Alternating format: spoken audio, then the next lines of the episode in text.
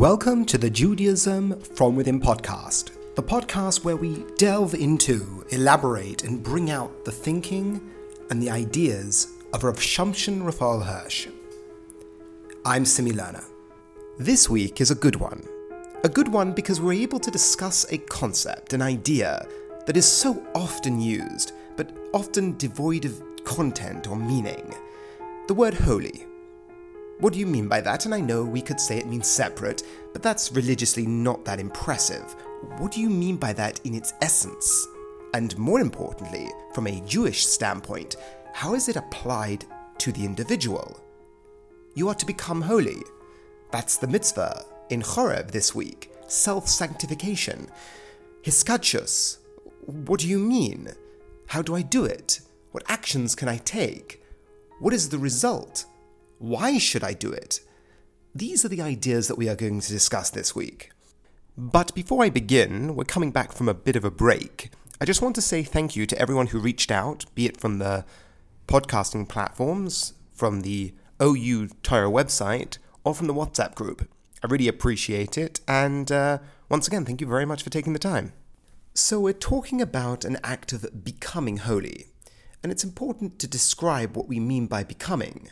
We're talking about a transformation. We're not talking about a description of a person. We're talking about an inner transformation that we're called upon to do.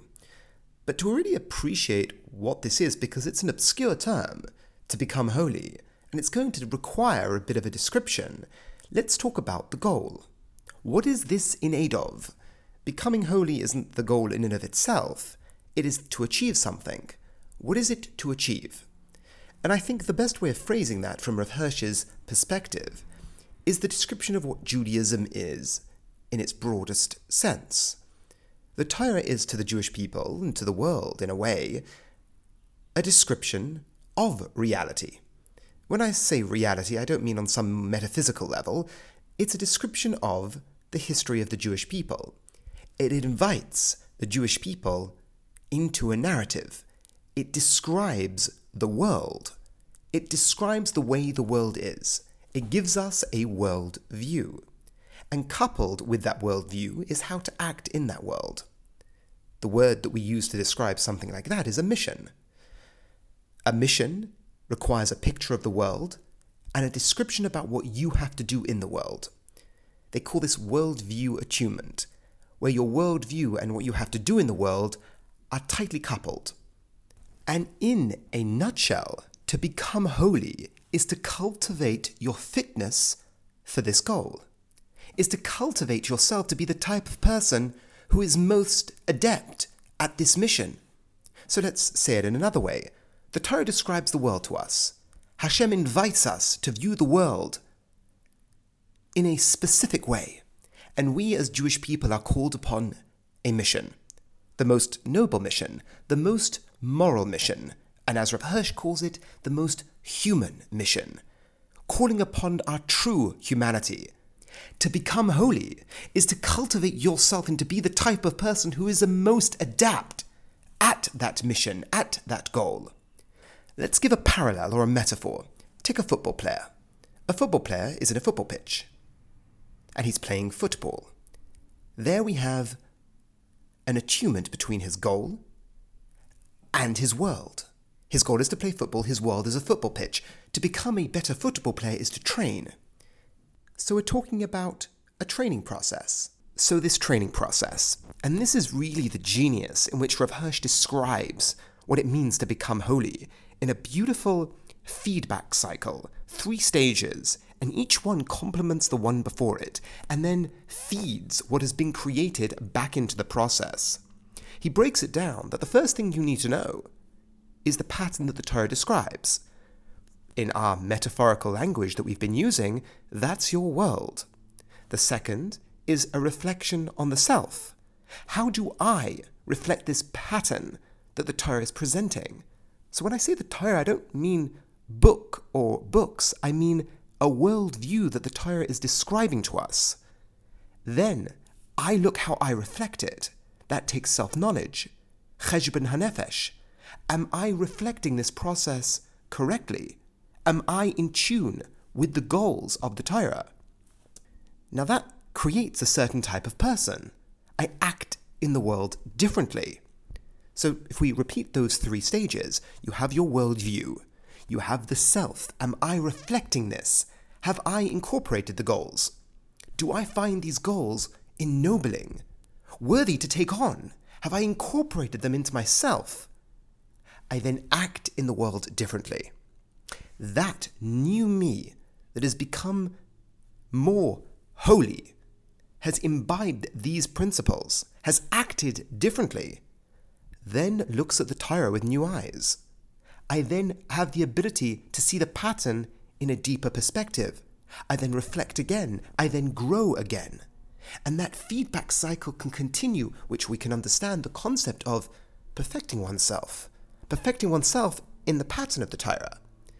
To give a practical example of this, what is a pattern that the Torah presents us with?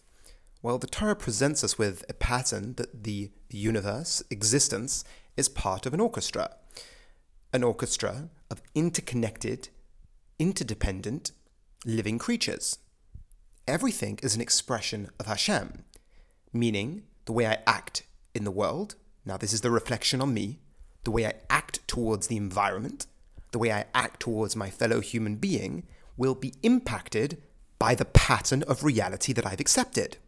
If I accept a pattern of reality of randomness and meaninglessness, that is a pattern. That is a legitimate pattern that people do hold. It makes sense, you can make sense of the world with it, but it is a choice to hold that pattern. Rav says, take the pattern of the Torah. Now reflect, are you living up to that? Are your actions in the world a manifestation of what you think the pattern of reality is? Do I relate to people with love? Do I relate to people of all cultures with a degree of love and connection? Do I look at the environment as something to be taken advantage of? And the reason why I'm using the most universal example is because it's the first example of the Torah.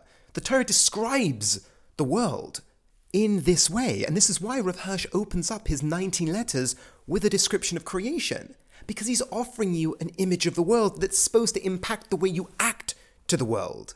So the act of becoming holy is, for all intents and purposes, refining me to express more noble goals. Are my goals the goals of the Torah? Now, that's not ego death or dismantling of the ego, it's refining the ego.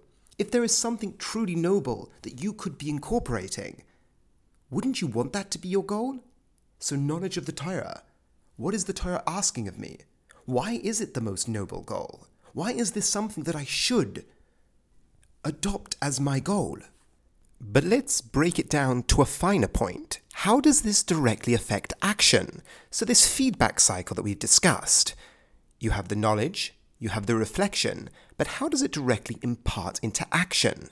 And this is where an appreciation of what we mean by morality or the good life or how you should act isn't a question of just rules, it's a question of what you actually think the reality of existence is, the facts on the ground. And if the Torah imparts to us the way the world is, that should radically change how we act. So, to follow through with our example previously of creation, well, how do I look at my fellow man? This is a moral question. Jew or non Jew, are they of infinite worth? In the image of God, do I owe them my love? Do I owe them my allegiance as part of God's orchestra? If I think that is the picture of the world, how I act in the world will be profoundly impacted. Is the world there for me to take advantage of? If everything in the world is an orchestra, if everything in the world is a cycle, am I supposed to take my place in it as well? Or are things random?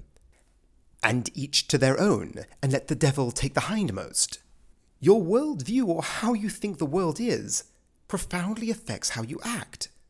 And this action in the world cultivates you further. You can see this sort of feedback cycle taking place here. Knowledge of the world, knowledge of the self. How I act in the world is profoundly impacted, which affects who I become. So, with that one description of how I appreciate what the world is on the most universal scale, I'm on guard not to take advantage. I abstain from that which is not mine. I keep guard to move against evil, but to pursue the good. And this comes in line because I know the pattern that the Torah presents me, my goal within that pattern, and constantly reflecting on how I'm living up to it. Once again, we're getting this process. This is to be a holy individual. So, in final summation, to become holy, an idea that's often left in abstraction, for Rav Hirsch is a description of a process, a process of becoming, not of having something, a piece of knowledge, no, a transformative experience of being alive. And what is this process? This process comes about through the pattern that the Torah gives you, how you as an individual reflect that, and thereby how you live out your life differently. And these have profound moral implications because you become a different type of person because you act differently. And then that different person gets feeded back into the cycle because that new, refined individual looks at the Torah with new eyes, looks at the Torah with a new perspective. He then reflects how he looks at it and then acts differently again. This is the process of becoming more godlike. You are perfecting yourself constantly through this prism of the Torah. This is the act of Hiskadshus, the act of becoming holy. Thank you so much for listening. Have a wonderful week and a wonderful Shabbos.